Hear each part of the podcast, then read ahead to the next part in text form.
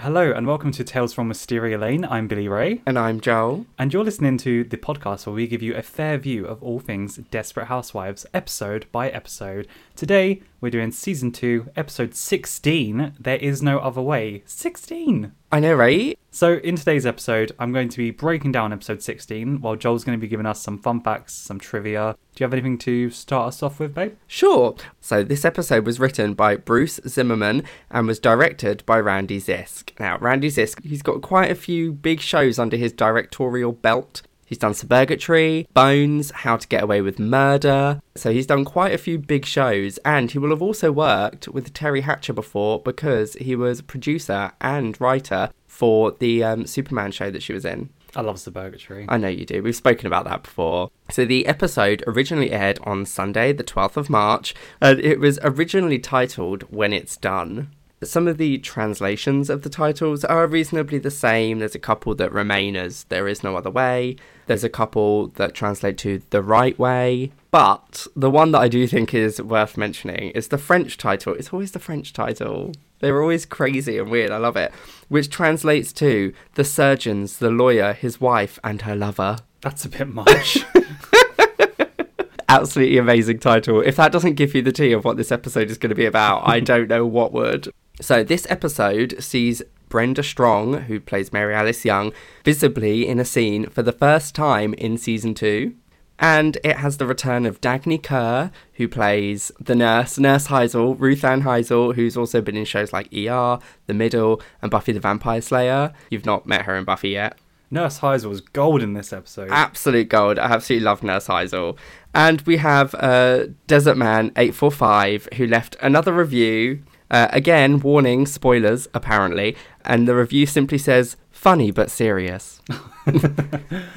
Do you want to explain the whole Desert Man thing for new listeners? Desert Man is someone who keep has left reviews on IMDb. This review was April 2014, and he has us hooked. Yeah, we came across someone like six episodes ago, and now it's a recurring thing. It's a recurring thing. I will always go out of my way to find the Desert Man review now for each episode because I just I think they're absolutely golden. it all started with Susan finds his dad. Yeah, oh, that was the first one. Susan finds his dad. Oh, sorry, I missed one. The episode title is actually of the song "There Is No Other Way," which is from the Stephen Sondheim musical Pacific Overtures. That's a cool title. Mm. Okay, great trivia. Thank you. Thanks, babe. Now, I'm really excited for this episode because basically, this episode is gold. Okay, like, this is such a funny episode. It is a fantastic episode. Serious where it needs to be serious, but absolutely hilarious from beginning to end. Like, it's classic Desperate Housewives. So, previously on Desperate Housewives, Lynette calls out Bree on having a drinking problem after Bree falls asleep babysitting.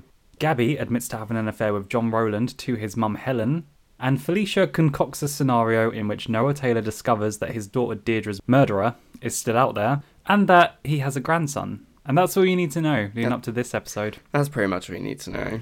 So we have an opening in which Mary Alice talks about Paul Young's uncanny ability with um, just the stock market. He just knows what's going to be popular and what's going to work, you know? He saw before anyone else how successful things like cheap instant coffee and bottled water would be. However, he doesn't see Detective Sullivan coming to take him down to the station for questioning regarding credit card fraud. He gets taken down, leaving Zach at home while Felicia watches him from across the street. When we get to the station, the detective proceeds to arrest Paul and they make out like there's some sort of computer problem and so Paul's going to need to go to a different jail or prison or something. And when he gets put in the van, he gets attacked by some thugs hired by Noah. Mm-hmm.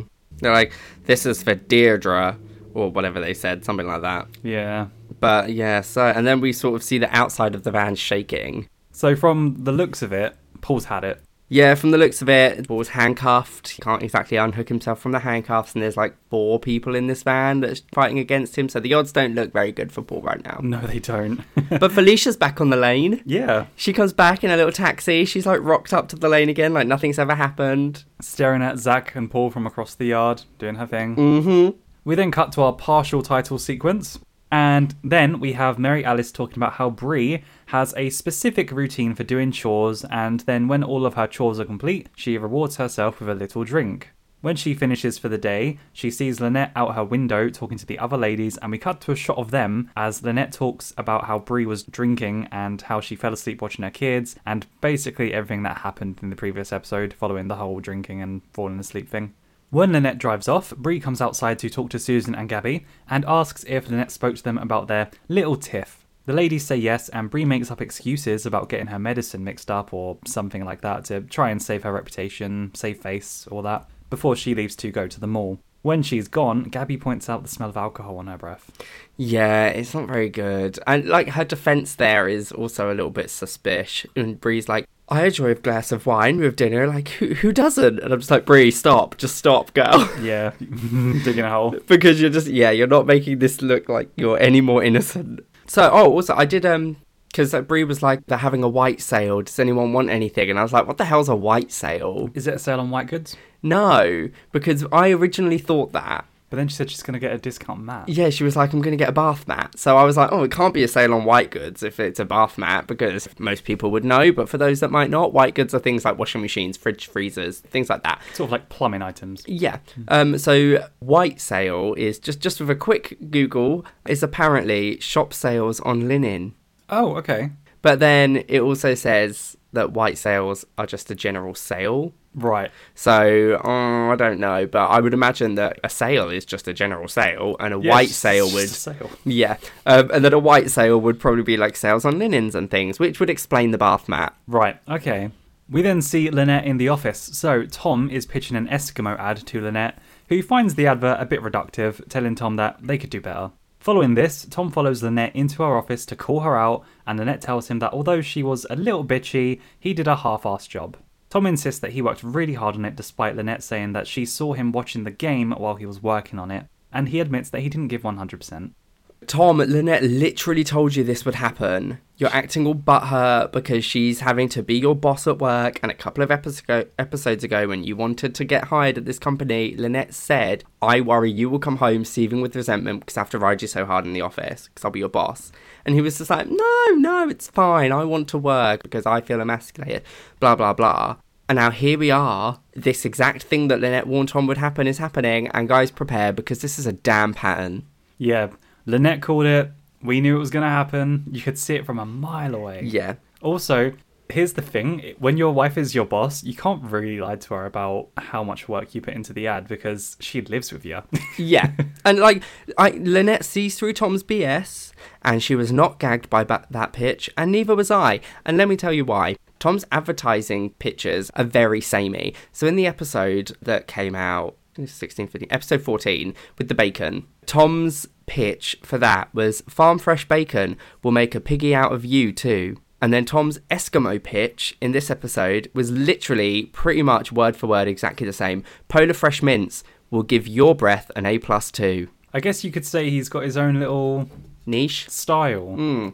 But if you're going to be successful, your style needs to be good.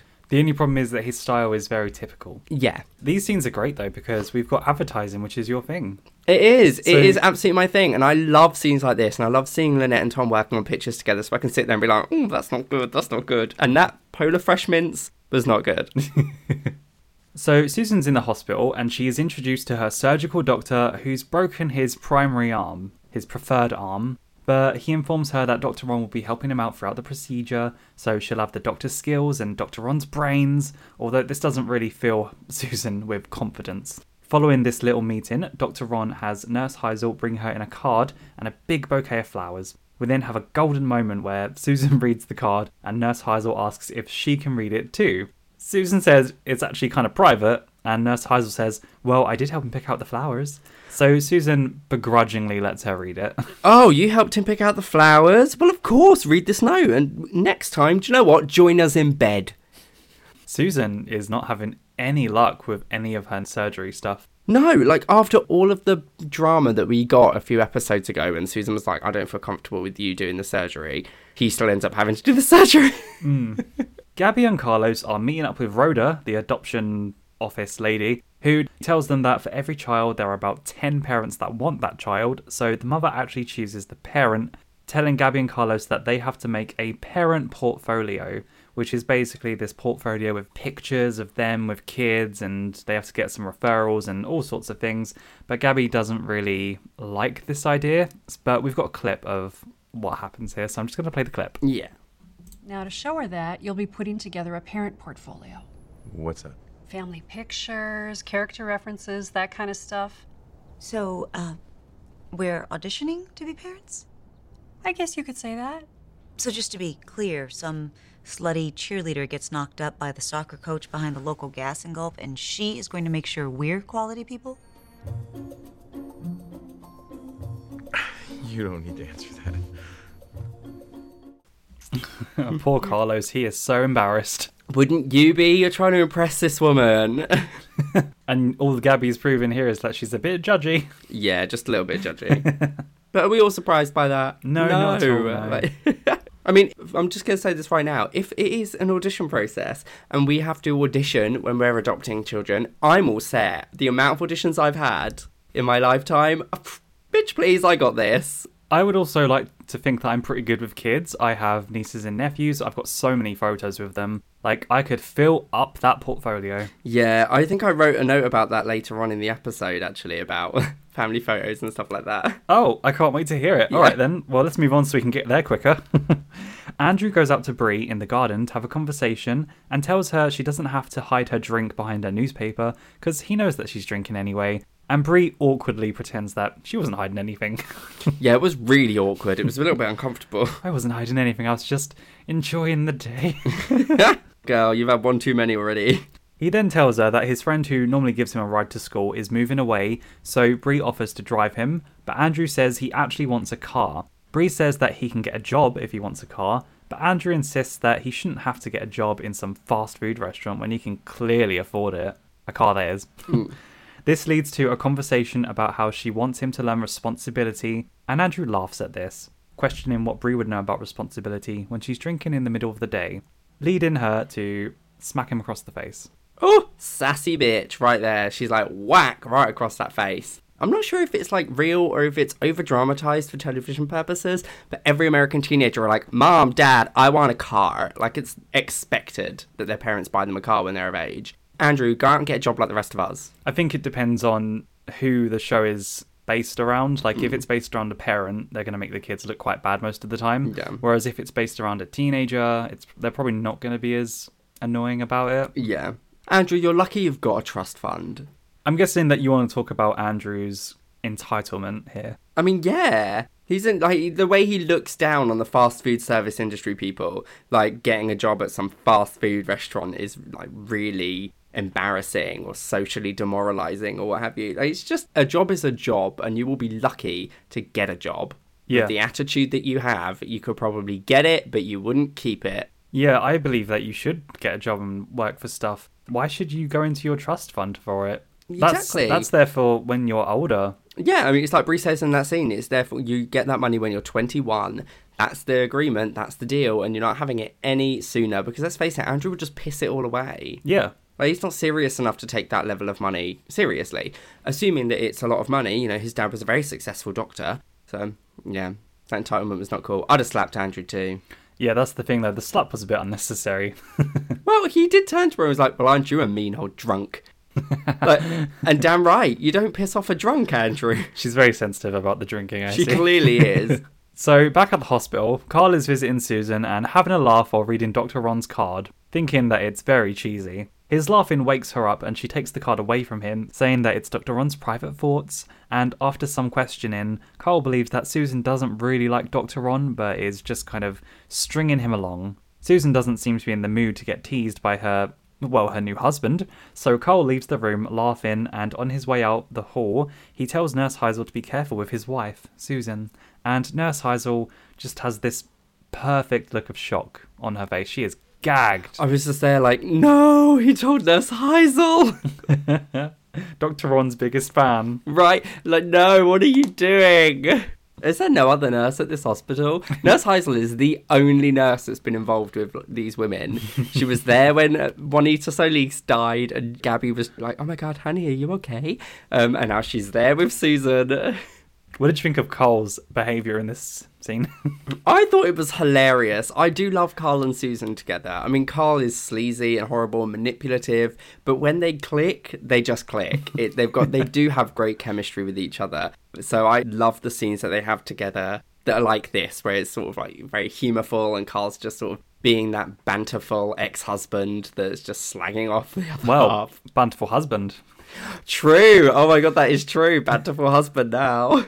He's just sitting there, waking her up, laughing at this card. It's I mean, I would laugh at that card too. Like, so I can touch your heart like you have touched mine.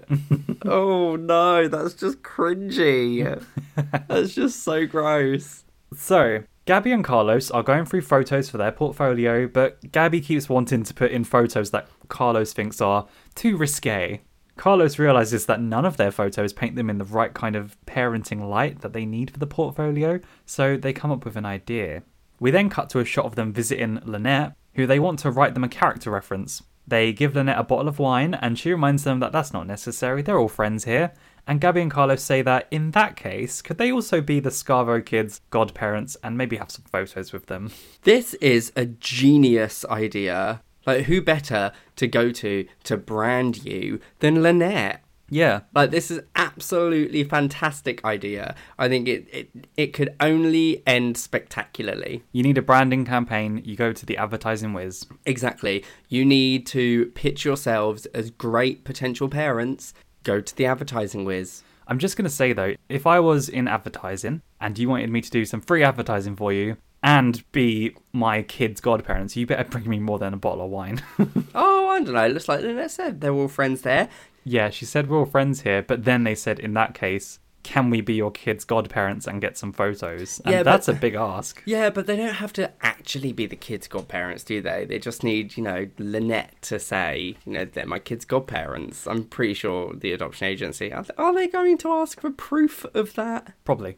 So I don't know because there it would there'd be a lot more to it than just Lynette saying yes. If that's the case, if they, the adoption company genuinely need proof of that, they will have to go through the whole rigmarole of getting Lynette's kids baptized if they haven't been baptized or, or christened. If they haven't been christened already, because that's how you do the whole godparent thing is through the baptizing christening process, I believe. So they would have to go through that whole rigmarole of doing that just to get godparent status. But if you're going to come to me with a big ask like this, I mean, I'm at least going to expect some baked goods. But you know, like I'm going to want to get something out of this myself. Yeah. I don't I mean, well, you you get the knowledge that you are helping two friends become a family. That's not good enough for me these oh days. Oh my god, you're so selfish. I mean, I am so lucky that you have family photos that we can shove into our adoption portfolio because I don't have any family photos. Like, they're all with mum, and I'm sure I could probably go over to mum's and ask them if I wanted them, but I'm not in any rush to get them. So, Felicia is holding a cup of coffee and staring at Zach from across the road. Mike walks up to her in the street to ask why she's there, and she says there was some old business that she forgot to wrap up. The conversation leads to Felicia telling Mike that the police took Paul away last night and handled him quite roughly. Mm. We then cut to a shot of Mike in his house calling Noah Taylor on the phone, who, when asking if he had anything to do with Paul's arrest, is told it's none of his concern. Mike starts to say that if anything has happened to Paul Young, but before he can finish whatever he was just about to say, Noah tells him that something already happened to him hours ago, alluding to Paul being dead. and Mike tells Noah that this was a big mistake. Huge. Big mistake. Huge. Especially on an acting challenge.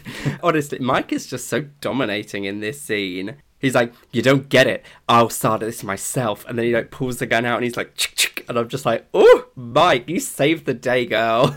He's pissed. yeah, he is pissed. But what is Felicia wearing? I don't even remember. What was it It was Felicia wearing? hideous. It was like some like greeny, orange, yellowy cardigan. it was disgusting. It was, ugh. I don't remember. No, it was Um, it was awful. So Felicia's role in this episode is literally just to stare across the street. Pretty much. so far. That's that's just what her role is right now. She just gets to hide behind doorways and stare across the street with a mug in her hand. She's really creepy. She is really creepy. Dream, dream role. You don't really have to do that much, girl. But imagine me and Zach and just looking out the window and seeing Felicia staring at you from across the street all, all day. Yeah.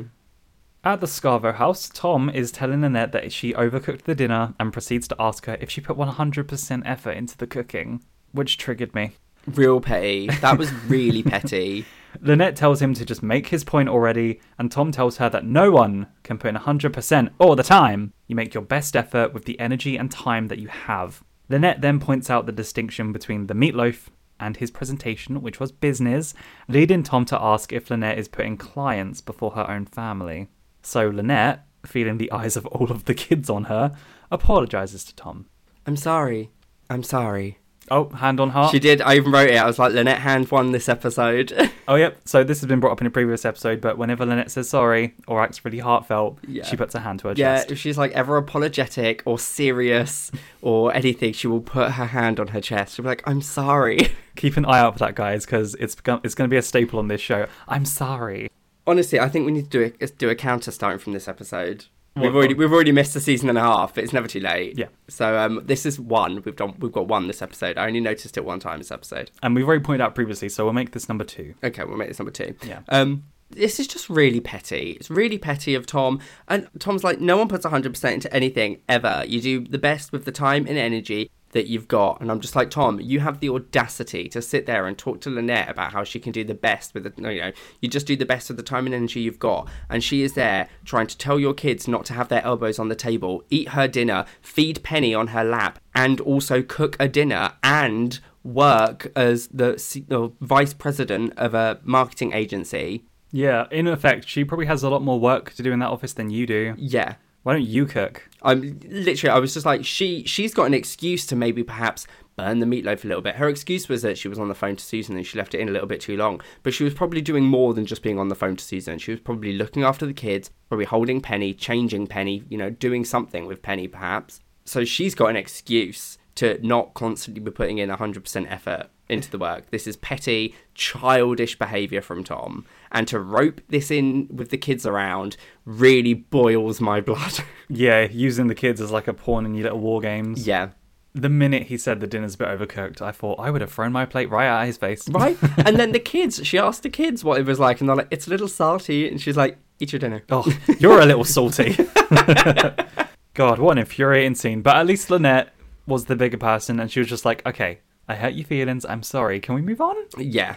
So Andrew meets up with Justin at the super cool flower arch location where everyone goes to secretly meet up. Right. And he puts a ring on his finger, but cheer not, fellow gays, because this is not a proposal. It's not a declaration of love, as Justin then proceeds to punch Andrew in the face Yeah, it's, the not, it's not a proposal, it's gay bashing. Gay on gay hate, it's a real thing.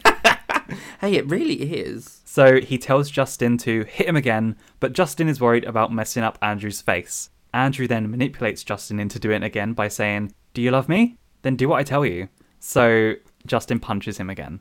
I know they're gay, but the ring that he gave Justin was a little gay. That's because it's his mum's ring. Yeah, I know. It was like it looked like one of the rings that my mum used to wear back in like the nineties when she used to wear rings, and it had like the big jewel on it, and I was just like, oh, that that's like a QVC ring, girl. Oh, I really hate the ring. But in all fairness, I don't like rings anyway. No, I'm not a fan of rings either. I don't get why Justin's going along with this. Like, I know he loves him and all that, but if my boyfriend came up to me and said, I want you to punch me in the face in a non sexual way, I'd have questions. What's a sexual way to punch someone in the face? I don't know. People get off on stuff like that, and if I had a boyfriend that got off on that, I would probably sort of like be willing to discuss it with them and be like, yeah, okay, if that's your thing, then we can try it, and I will be there for you as a supportive boyfriend to do what you need to do to get your rocks or whatever. But in a non sexual way, and my boyfriend just looks at me and says, punch me in the face.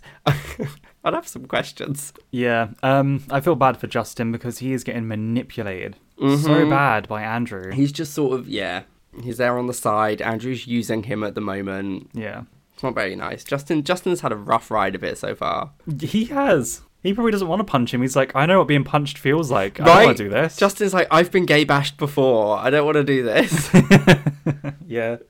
Following their rough dinner conversation, Lynette implies that they could make up for their rough day by having sex. So, Tom proceeds to make out with her. When they get on the bed, though, Tom stops kissing Lynette as Lynette keeps trying to get on top and he doesn't like it. Lynette denies this, but Tom proceeds to berate Lynette for always having to call the shots. Lynette asks if this is about her being the boss and says that he needs to get over it, but Tom says that this is the problem and that she's the boss everywhere and all the time. Lynette, however, blatantly calls out Tom and says that he can't put all of this on her and that he needs to grab the wheel once in a while. But Tom isn't having any of it and he leaves the room to go and check on the kids. So this is a it's a bit heavy for sex. Right? Oh my god, that's certainly not foreplay conversation. Like, snap to Lynette, snaps to Lynette for sitting there and being like, you want to control things? Take the damn wheel. You're in control of your own life. And I'm sorry, listeners, you get this an awful lot from B with Carlos, but Tom is my Carlos, okay? He is, he is the Ross of Desperate Housewives to me. like, honestly, he's just, he is awful. He's, why can't Lynette be on top? It's not a conspiracy theory. He was there like, oh, it felt like you were pushing me. It felt like you were sacking me. Can a woman not be on top? Is it emasculating for you, Tom? I just found this really weird. I get what Tom is trying to say, but relating it to her trying to be on top of him in bed, I was like, uh, this isn't Yeah. adding up for me. Like, I- you will have done so many different positions over your married life. Like, surely Lynette being on top is not so dumbfounded. Like, it's not such a crazy idea for it to happen. I think it's more that he wanted to be on top in that moment, but she was pushing It was, back. yeah, it was power play. it Um, was power play. But uh, I just, I think it was all a conspiracy theory in Tom's mind. I don't think Lynette knew what she was doing. I think Lynette was just trying to be on top herself. You know, communication is key. He's reading into this a bit too much. Like, just Tom is the absolute worst, just because it's a cycle. It's a repetitive cycle with Tom. He is always unhappy. He'll always complain that he's unhappy, make a decision he claims needs to be done to make him happy, force Lynette into being the dutiful wife that backs him up with that decision and gives Tom what he wants, but warns him that it might not be the best idea. For him to then moan at Lynette because he is unhappy because the idea that he wanted to happen didn't work out in the best way and Lynette was correct. And it is so draining. I honestly don't know how Lynette does it. it's the lack of respect for his wife in it, Yeah. And especially oh, considering that- that she's always supporting him. Yeah. Sorry, so that was my Tom rant number like 54 or whatever. I don't even have a Carlos rant today. no, that's that's a pleasant surprise. Whenever there's no Carlos rant, there's going to be a Tom rant. yeah. We try, we tried to alternate it so as not to overwhelm you guys. We've got pretty much my favourite scene now. Oh, okay. so good. So back at the hospital, we've got another fantastic Nurse Heisel scene in which she goes into Susan's room and passive aggressively throws down her chart and starts taking her blood pressure, very roughly, and actually hurting Susan in the process. She tells Heisel that it hurts, and Heisel responds with, Really? That surprises me. I just assumed you were dead inside. Before Susan pulls it off her arm, you know, the blood pressure thing, hmm. and asks what the hell she's doing. What the hell? Nurse Heisel then says that she wanted to stay out of it, but she knows that Susan's married, following what Carl said in the previous scene, and calls Susan a lying, adulterine skank before leaving the room. That makes you a lying, adulterous skank. Susan tries to run after her, but hilariously, she is stopped by all of the things that are attached to her. So she pulls out her IV, she unplugs the machine from the wall, and she takes all of this stuff to the nurse's station where Heisel is to tell her everything while she's holding all this stuff. I just surely um, like it's not just easier to unhook it all instead of pulling it out of the walls. panic, right? Heisel then says it's okay as long as she's protecting Dr. Ron and not two timing him after she explains everything. And then they have a bit more of a girly conversation about the card that he wrote for Susan, because Heisel just goes to and from these levels so quickly. So quickly. Heisel asks if Susan read between the lines, and she says that Dr. Ron's working up the courage to tell Susan that he loves her. Susan then asks if they have the insurance thing worked out, and Heisel says, Oh, don't worry about that. Who am I to cast stones? I didn't even pass my nurse's exam. They didn't ask me. Oh my god, absolutely mental. And instantly, I was so worried for every patient in this hospital. Right, no wonder she was hurting Susan. She's just she's over, girl's overtrained. No wonder Juanita died. Right.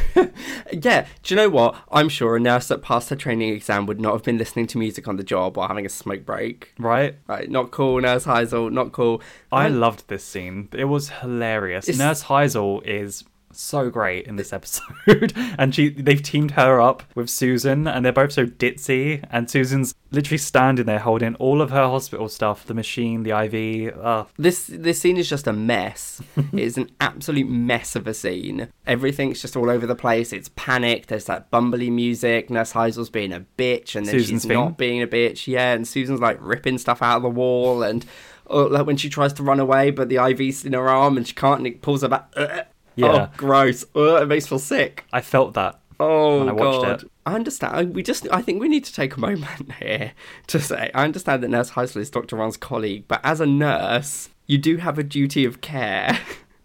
and you can't be reacting to patients this way. That would have come up in the nurses' exams. I mean, yeah, but come on. I, I haven't even taken a nurse's exam and I know about duty of care. like, Bree comes downstairs to find Andrew's lawyer, Samuel Bormanis. Bormanis? Bormanis? Mr. Bormanis? Bormanis, I think it is. Waiting to see Andrew. Bree's very confused as to why Andrew would need a lawyer until he comes into the room with his bruised face. She asks what happened, and Andrew says that she hit him, implying that she must have forgot. We then cut to the three of them sitting in the dining room while Bree explains to the lawyer that she only slapped him with an open palm, but Andrew insists that when she drinks, she actually hits harder than she realizes. But even then, an open palm wouldn't have done that. is he trying to imply that when she drinks, she no longer slaps, but she punches? Maybe. she insists to the lawyer that this is all an act, but he isn't having any of it, telling Bree that the situation is unhealthy and toxic, and Andrew says that he wants to be emancipated. Bree thinks this is ridiculous and asks how he'd support himself, and the lawyer says that he would be in charge of his own funds, leading Bree to realize that this is all about Andrew wanting his trust fund, which she refused to him earlier in the episode when he wanted a car. mm-hmm. That's what this is all about. Yeah, kids will go to any length to get money. Kids will go to any length to get a car. Except work. oh yeah, except work. Except actually get a job. How much has Bree had to drink? Like, just before this scene, for her to come down and see this 50 year old man and be like, Are you a friend of my 17 year old son? Yeah, that was weird. She was like, "Oh, um, are you a friend of Andrew's?" And he's just like, "Yes, I'm a 50 year old man that's friends with this 17 year old boy." like, I, how drunk are you, Bree? I mean, Andrew is manipulative as hell, but it's pretty smart. It is pretty intelligent of Andrew to do this, Yeah. but kind of scary intelligent. Like Andrew, just think of what you could do if you put that brain to good use. He's got a lot of intelligence and manipulative intelligence at such a young age, so he's definitely Bree's child. I was about to say that's Bree's child. But Bree's been doing this all her life, and you're not going to outsmart her. No, but just think for a second, Andrew. If you weren't so resentful, what you could do. Yeah. You have such intelligence and such beauty and such manipulation You have all of the weapons. that a woman That- needs to survive. that like Danielle lacks. Yeah. And Andrew is the woman of her children. Andrew is the manipulative woman with all of the power. Exactly. And Danielle's just a gullible fool. This isn't a good look for you, Bree, especially if you're walking around with stinky alcohol breath. Yeah. Not a good She look. needs, she needs to get herself sorted now, otherwise she will lose Andrew. Have a mint. Yeah. Gabby and Carlos are back at the adoption office and they have a portfolio of photos that they took with the Scavo kids. They make their way into the adoption office and catch the eye of Helen Rowland on their way in. So the adoption lady is very impressed with their photos and she asks more about the Scavo kids. She asks what are their names, and Gabby and Carlos actually struggle to remember the boys' They names. They do. It's so rude. It's so offensive. Uh, Gabby just insists that well, they all start with P's and they're all cute. she's like, they all start with P's. It's very cute. Porter, Press Parker. uh, they all start with P's. This is your one of your best friend's kids. Jesus. Yeah. This doesn't bode well for you if you can't remember your best friend's kids' names. I How are you going to remember your own kids' names? Well, my mum doesn't. No, that's true. Helen Rowland then walks into the room and says hi to Gabby. the adoption lady says what a small world it is before Helen tells her that Gabby hired her son John to do her gardening. And then she would rape him. Gabby says that this was such a long time ago, as if that would make it any better. But Helen remembers that it was exactly one year ago, as it was just before Carlos went to prison for slave labour charges. Spilling the tea. Right, the property, the full-on tea. Helen then takes the Solis's file and says that she'll handle it personally and not to bother calling any of the other adoption agencies. She'll call them first. Oh, damn. Right. I mean, I wasn't laughing at obviously the accusation of rape. I was just laughing at the delivery of Helen Rowland's line. The casualness. the absolute like blase casualness of her delivery when she's just like, "Oh, she hired my son to do her yard work, and also she would rape him." And this adoption officer is just like, what the. What? Yeah, Rhonda. Rhonda has no idea what she signed up for. She's just poor old Rhonda's just sat there like rape, slave labor. What is going on? But the minute that Helen Rowland sees them going into that office, I was like, oh no. Yeah, it's not very good. We knew that Helen Rowland was going to come back this episode as well because she was briefly mentioned in the previously. Yeah, she was in the previous. So we knew that she was coming back this episode somehow because why else would they mention Helen Rowland? But poor Gabby and Carlos, they've gone through so much to get here. Oh well, yeah, to get here, and I do. I think it's really cute because they they are trying to do this the honest way, and it's, it's not worked out very well. So back at the hospital, Lynette's gone to visit Susan, and Susan tells Lynette that she has to break up with Dr. Ron. Lynette is very surprised and asks why, and Susan says it's because he's so nice and he loves her, but she doesn't feel the Thunderbolt. Then they have a nice little girly chat about the Thunderbolt, and Lynette loves that Thunderbolt, but Susan isn't sure that she trusts that Thunderbolt anymore as it's led to all of her failed relationships. So she's going to break it off with Dr. Ron, guys. Mm-hmm. Handsome, dreamy Dr. Ron. That's done nothing but be sweet and a little bit gruesome. like, I want to hold your beating heart in my head, and then it's just like, ew. Yeah. In all fairness, I think you do need to feel the thunderbolt to, You do. in a relationship because I've dated some guys that were really nice and I was like, this is great, but I didn't feel that electricity and it doesn't work because of that. I don't know, it is kind of doable, trust me. Go on. I'm kidding, I'm kidding. Uh, no, you do you do need to feel the thunderbolt. If there's no thunderbolt there, then then what is there? It's just a friend. with benefits. Yeah. Especially after I met you, you've ruined any chance I had with someone else. How dare you? You did. I met up with you, we dated, and I, f- I felt the thunderbolt. And then after that, every guy I dated, I was like, it's just not the same as it was with Joel. Yeah, I, hey, I said the same thing, okay? when we got back together, I said the exact same thing, did I not? yeah. Exactly. So there we go. We're on the same page, okay? God, I break up with you one time and you just harp on about it. It's like, honestly, that's going to be in your wedding vows, isn't it? No, I I think it's romantic because I still have that thunderbolt. Good. No, Me too. So I guess that's how I knew that you were the one. Yeah. Anyway. But we are tangenting about the thunderbolt. yeah, we are. Um, that got romantic. Moving on, Gabby and Carlos are back at home, and Carlos thinks that this is all a sign. First, they lose a baby, then they find out that they can't give birth anymore. Then Helen Rowland shows up at the adoption agency. Well, it turns out that she like works there and she's like in yeah. charge or something. She doesn't just rock up one day. But Gabby isn't liking his defeatist attitude, and she gives him a bit of a lecture about rising to the occasion and how no one is truly qualified to be a parent anyway. And then she convinces him that their past doesn't really matter and that they will rise to the occasion when they bring a baby home. Carlos tells her that this is the first time he's ever felt like Gabby wanted a baby, and Gabby says it's the first time that someone's told her she couldn't have one. Carlos asks what they're going to do now, and Gabby says that there are ways for them to have a baby, it just might cost them. Exactly. See, I'm saying that right now. Like, I should have really said what I said in the previous scene right now, which is, can we please bear in mind that they did try the legal route? They did try to be honest with regards to getting a baby, going through reputable agencies and and doing the the decent thing, and it sort of blew up in their face. Maybe they're just born for a life of crime.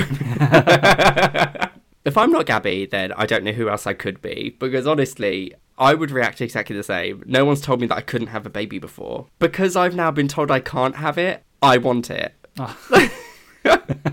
I thought that was a really sweet line. Yeah. Bless her.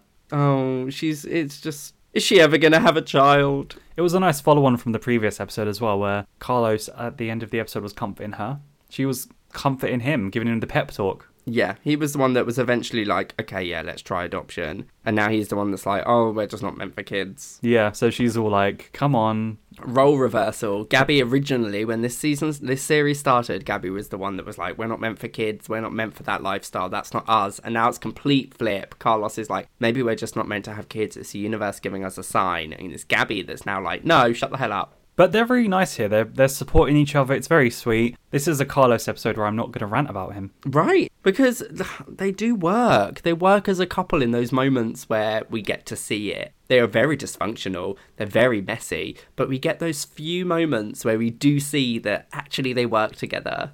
Uh, moving on from that, we have a not so sweet scene where Mike visits Zach to discuss the situation with Paul Young, telling him he doesn't think that what happened to Paul was an accident. They get interrupted by the doorbell, and Zach goes to answer it, and he finds Felicia on the doorstep with a tray of macaroons, who tells Zach that he looks terrible. I just wanted to put that in there. Yeah. Mike asks why Felicia is there, and Felicia says that her motto is forgive and forget, implying that she's going to forgive Zach for, um, Beating her with whatever it was. yeah, fucking her up. A police car then pulls up, and Paul Young, shockingly, makes his way out of the police car. We get a very quick cutaway of what happened in the police van from earlier, And it turns out that Paul is quite the fighter. He fights off the thugs, and as an officer opens the van door, Paul falls out with his cuffs around one of the thugs' necks. Right, he's a proper badass. I was like, what the hell? I was like, yes, Paul, go, Queen. All of this while handcuffed? Felicia looks absolutely gagged when she sees him, and Zach helps Paul back into the house. But before he walks in, he takes one of the macaroons from Felicia, saying, Now, how did you know I love macaroons? Felicia is literally like gooped and gagged right there. Her face when Paul comes out of that car. It was my face. and she's just there, like utterly bewildered as to how this man is still living. The first time I watched this, I was like, what the hell? He's alive? I mean, I kind of thought it would have been a really not very cool way to kill off a character anyway. No, it was quite, um, it would have been quite a blue balls moment with murder. But after a minute, I thought, you know what? This does check out. Yeah. Like, I, I can believe that Paul has this in him because he kind of comes across as a bit of a murderer and a bit creepy anyway. So it, it doesn't surprise me. Comes across as a murderer. He is a murderer. Yeah, and he comes, I mean, and he comes across it. as one. Yeah. Although it was um sweet when obviously Mike rocks up at, in the doorway and Felicia's like, Mr. Delfino, isn't this a picture? Later on, Mike is warning Paul about Noah Taylor. Paul says that they're going to run away, but Mike says Noah has the cops in his pocket. Paul thinks he's a dead man now, but Mike tells him to just let Noah meet Zach, as he'll be dead in a couple of months anyway. Paul doesn't like the idea and flat out refuses, but Zach, who was listening at the top of the stairs, says to let him do it if it means that Noah will leave them alone. God, Zach does that a lot. Just stands at the top of the stairs and listens. It's because his dad doesn't tell him anything. Yeah, it's the only way he gets this info. But yeah, he's a brave little kid. He is. He is a brave little kid. He's just doing what he needs to do to protect his family. I think it's kind of sweet. Indeed. And we have another Paul and Mike team up. We do have another Paul and Mike team up. They're there working together again. Zach Young's two dads taking on the world. Zach's like, I love my two dads. so, at the office, Tom and Lynette are having some awkward lift conversation, you know, with the awkward lift music, and they're chatting mm. until Tom locks the lift and apologizes to Lynette, explaining that it's hard for a guy not to be in charge of his own life. He tells Lynette that this is his issue and that he'll step up and deal with it, and Lynette kisses him. Tom then proceeds to take this moment to get as physical and manly as he can, and they end up having sex in the lift. Surely those lifts have CCTV. They always seem to in these American shows in these office buildings, but I don't know. It's I always find Well, it a, a mo- bit of a weird thought. Most UK elevators have CCTV as well. UK lifts have CCTV. Yeah. Oops. Otherwise, there'd be way more murders in elevators. You could get away with it. I thought this was a great scene of them in the lift. Tom apologizes and he's like, "You know what, Lynette, you were right," and he's gonna take his own, take in charge of his life back into his own hands, and he's gonna stop blaming Lynette. I would accept that apology if I believed it for a second. Considering that Lynette warned Tom about this, I think that she is might it's mighty big of her to accept this and not look Tom in the face and say, I told you so, now we've got a meeting. And go to the meeting because that's probably what I would have done in this moment. It's because I know what happens in the future series of Desperate. The series is, Well, stop that because we're not talking about future. I know, episodes. I know, but I, I can't disassociate it with Tom. So, Gabby and Carlos seem to have made their way to the sleaziest adoption agency possible, with the guy behind the desk saying that he's going to get their baby, even if it is by unconventional means, but that he has to have proof that they're prepared to face the challenges ahead first. This is clearly a bribe, and so Gabby hands over $20,000 to the guy, who seems very pleased with this arrangement. Right? It's just, it's really disappointing that they've had to resort to this to try and get themselves a child just because Gabby was guilty of statutory rape and Carlos was guilty of slave labor. Like, We all make mistakes. exactly. Uh, and it was on. ages ago. yeah. I mean, you couldn't get a sleazier office or a sleazier man, could you? I mean, look at this place. I don't think he looked, the man himself looked that sleazy. I don't think he looked sleazy either. I'm saying he is sleazy. Oh, yeah. I'm saying the office looks sleazy. It's weird because, it, well, I don't know, because his office kind of looked quite reputable. It had like the proper glass door with his name on it and stuff. The only reason it looks so sleazy is because it's really darkly lit and so it looks all sinister and dodgy. In all fairness, a bit of a dark, small room, that's all you need in TV and film. That is true. The other adoption place, big open room, lovely looking like furniture. This one, there's a freaking filing cabinet on the side. It's really small. I was like, are you in some sort of like PI's office or something? Yeah, he, he's hijacked Jessica Jones's office right now. Right. What, what is this place? I'm just, I'm wondering. Wh- what this guy even does. Like, what is his title? His his title is uh, Baby Getter. Sleazy Von Sleaze. Moving on, Zach goes to meet Noah in his dark, dark, dark bedroom, and he tells Noah that he isn't going to hug Noah, even if he is his grandfather. Noah says he just wants a relationship with his grandson, but Zach says that he'll never see him again if he ever does anything to hurt his dad. Noah then asks which dad Zach is referring to, with Mike standing in the background, looking very interested in Zach's response, until Zach says that Noah knows exactly which one he's talking about the man that raised him, the only man he will ever care about. And after hearing this, Mike looks a little defeated. Noah then tells them that they can now proceed with useless small talk now that all the ground rules have been set. He's like, oh, you're already blackmailing me. I'm so proud. if I was Mike, I'd feel a little bit beaten down as well by that. I'm like, literally, Zach, you're sat there like the only man that's ever cared about me. This is the man that locked you in a mental institution and didn't want to get you the necessary treatment needed to help. The man that helped cover up your biological mother's murder and constantly berates you and puts you down for talking about things that you uh, naturally want to be able to talk about, and he makes you feel bad for it. Yeah, but in all fairness, what's Mike ever done for him other than taking to a bowling alley one time? Mate, Mike's tried to be a good father. it's not his fault Mike's had to spend most of his time looking for Zach and had no idea that Zach was even his. yeah, I mean, Zach, Mr. Shady Boots over here. Right? Mike didn't know you were his until, like, fairly recently. But he's got his dad protected now, so there is that. Yeah, Zach's got what he wanted from this arrangement. He's got protection for Paul.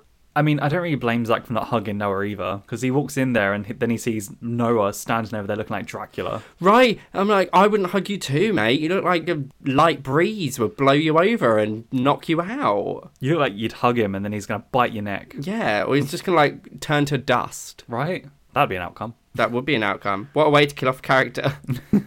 After this, Mike goes to the hospital with flowers for Susan and he meets Carl in the waiting room. They have a laugh together about how young Dr. Ron looks, and Carl proceeds to talk about how cringy he finds Dr. Wrong and Dr. Wrong? Doctor Wrong. Dr. Wrong for Susan, right? they have a laugh together about how young Dr. Ron looks, and Carl then proceeds to talk about how cringy he finds young Dr. Wrong.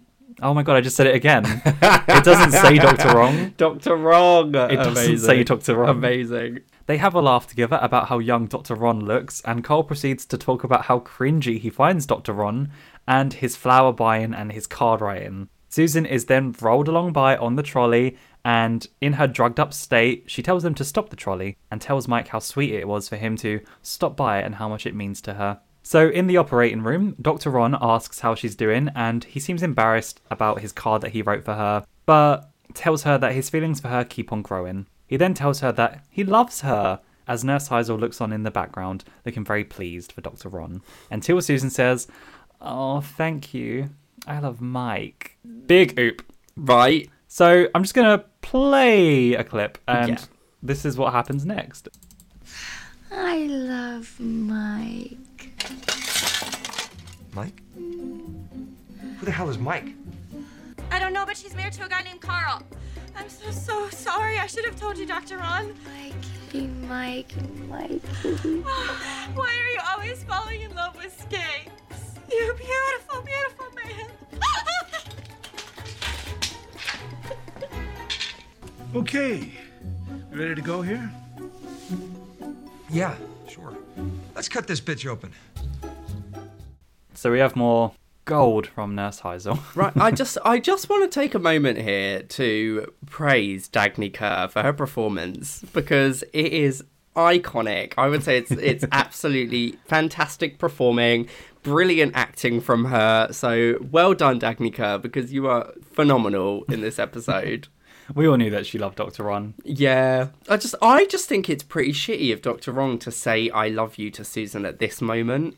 Yeah, she's well out of it. Like she's completely out of it. She's literally about to be cut open, and you choose this moment to say I love you to her. I just think that's a little bit shitty. Could you not have just said, You're gonna be alright. We're gonna get you through this. We're gonna get that friggin' spleen out. Yeah, like why can't you say I love you to her when she's in a competent mental state and she's not drugged up? Wait, are they getting the spleen out or are they just moving it? They're getting the spleen out. Oh, they're getting it out. Yeah, they're not, they're they're not just gonna like clamp it in place. Like No, stop no, wandering it's a, around. It's a fucker. splenectomy, so it's removal of it. Yeah, but oh, that was such a good scene. It was a great scene, absolutely hilarious. Yeah.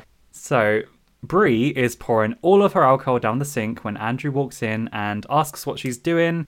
And she basically tells him that what you appear as is what you are, sort of thing. So if she's perceived as a drunk, then that's what she is, you know, in the public eye, etc. Andrew doubts that his mum will actually do this and that she'll probably end up arriving drunk to court, but Bree says that she loves him enough to give up alcohol. He then tells her that he's 17, so why can't she just let him go anyway? They've only got another year.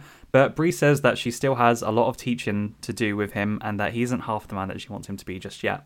With this, Andrew says that he's as good as he's ever going to get, but Bree says that if she believed that, she would get a gun and kill them both. Andrew harps on about how they're both so unhappy, so why not just let him have his trust fund and leave? But when he realizes that he's not getting his way, he calls Bree a stone cold bitch before yeeting out of the room. But when he turns around, she picks up her empty wine bottle that she just, you know, poured all the wine down the sink with, and she throws it across the room, catching Andrew's attention. He tells her that he hates her, but Bree says that the opposite of love is actually indifference and not hate. So if he hates her, they still are connected. Ooh, that's deep. Yeah, you're you're not um you're not helping your case, Bree.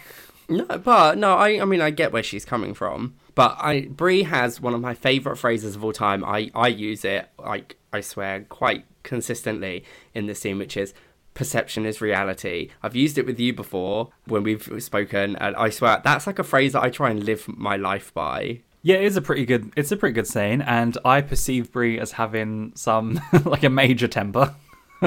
Yeah, I mean I can't really deny that she threw a glass wine bottle at her son, but well, next to her son. well, yeah. But how my- do we know she's not just a bad throw? But yeah, Bree is on a, a very messy path, mm-hmm. and I want her to get better. she is getting better. She's making an active choice to pour her wine away instead of her pills. That's step one. Oh yeah, hundred percent. Well, it's for perception. Yeah. We end the episode with a montage and some Mary Alice voiceover, as always. She talks about how Bree continues to do her weekly routine, the only difference being her AA meetings on Fridays, where she stands up in front of strangers and says things that she doesn't believe. She does, however, follow up her meetings by coming home and rewarding herself with a drink for having another successful week. And we close the episode with a shot of Bree drinking some wine, which she has hidden away behind some boxes before we fade to black.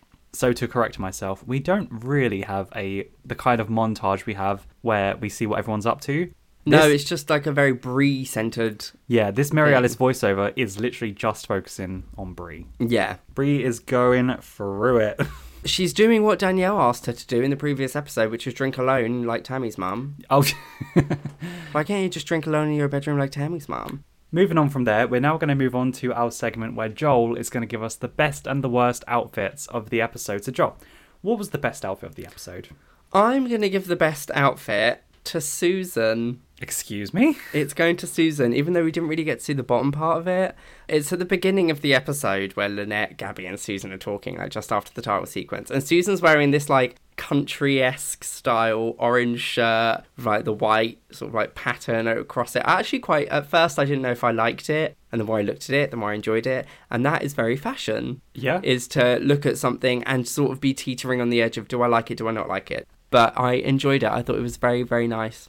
Okay. It's, uh, the best outfit is going to Susan. All right then. So, what's your pick for the worst outfit? So my worst outfit is going to Felicia this episode. Oh. With that cardigan. It was hideous. It was like old lady cardigan, no offense. It was like green and yellow and patchy and no. Fair enough. No ma'am. So what do we say to that, guys? Oh, Jesus. There we go. That's what we say to that. So Felicia, I'm sorry. I think this might even be your very first um, worst outfit award. So congratulations, Felicia. Congratulations. Yay. Uh, so that was my segment, and now we move on to B's segment of best and worst parents. So B, who do you have for best parent? Well, unfortunately, I didn't really come up with any best or worst parents for this particular episode, just because there just wasn't enough for me to go on other was- than bad parenting. It was lacking in parenting, really.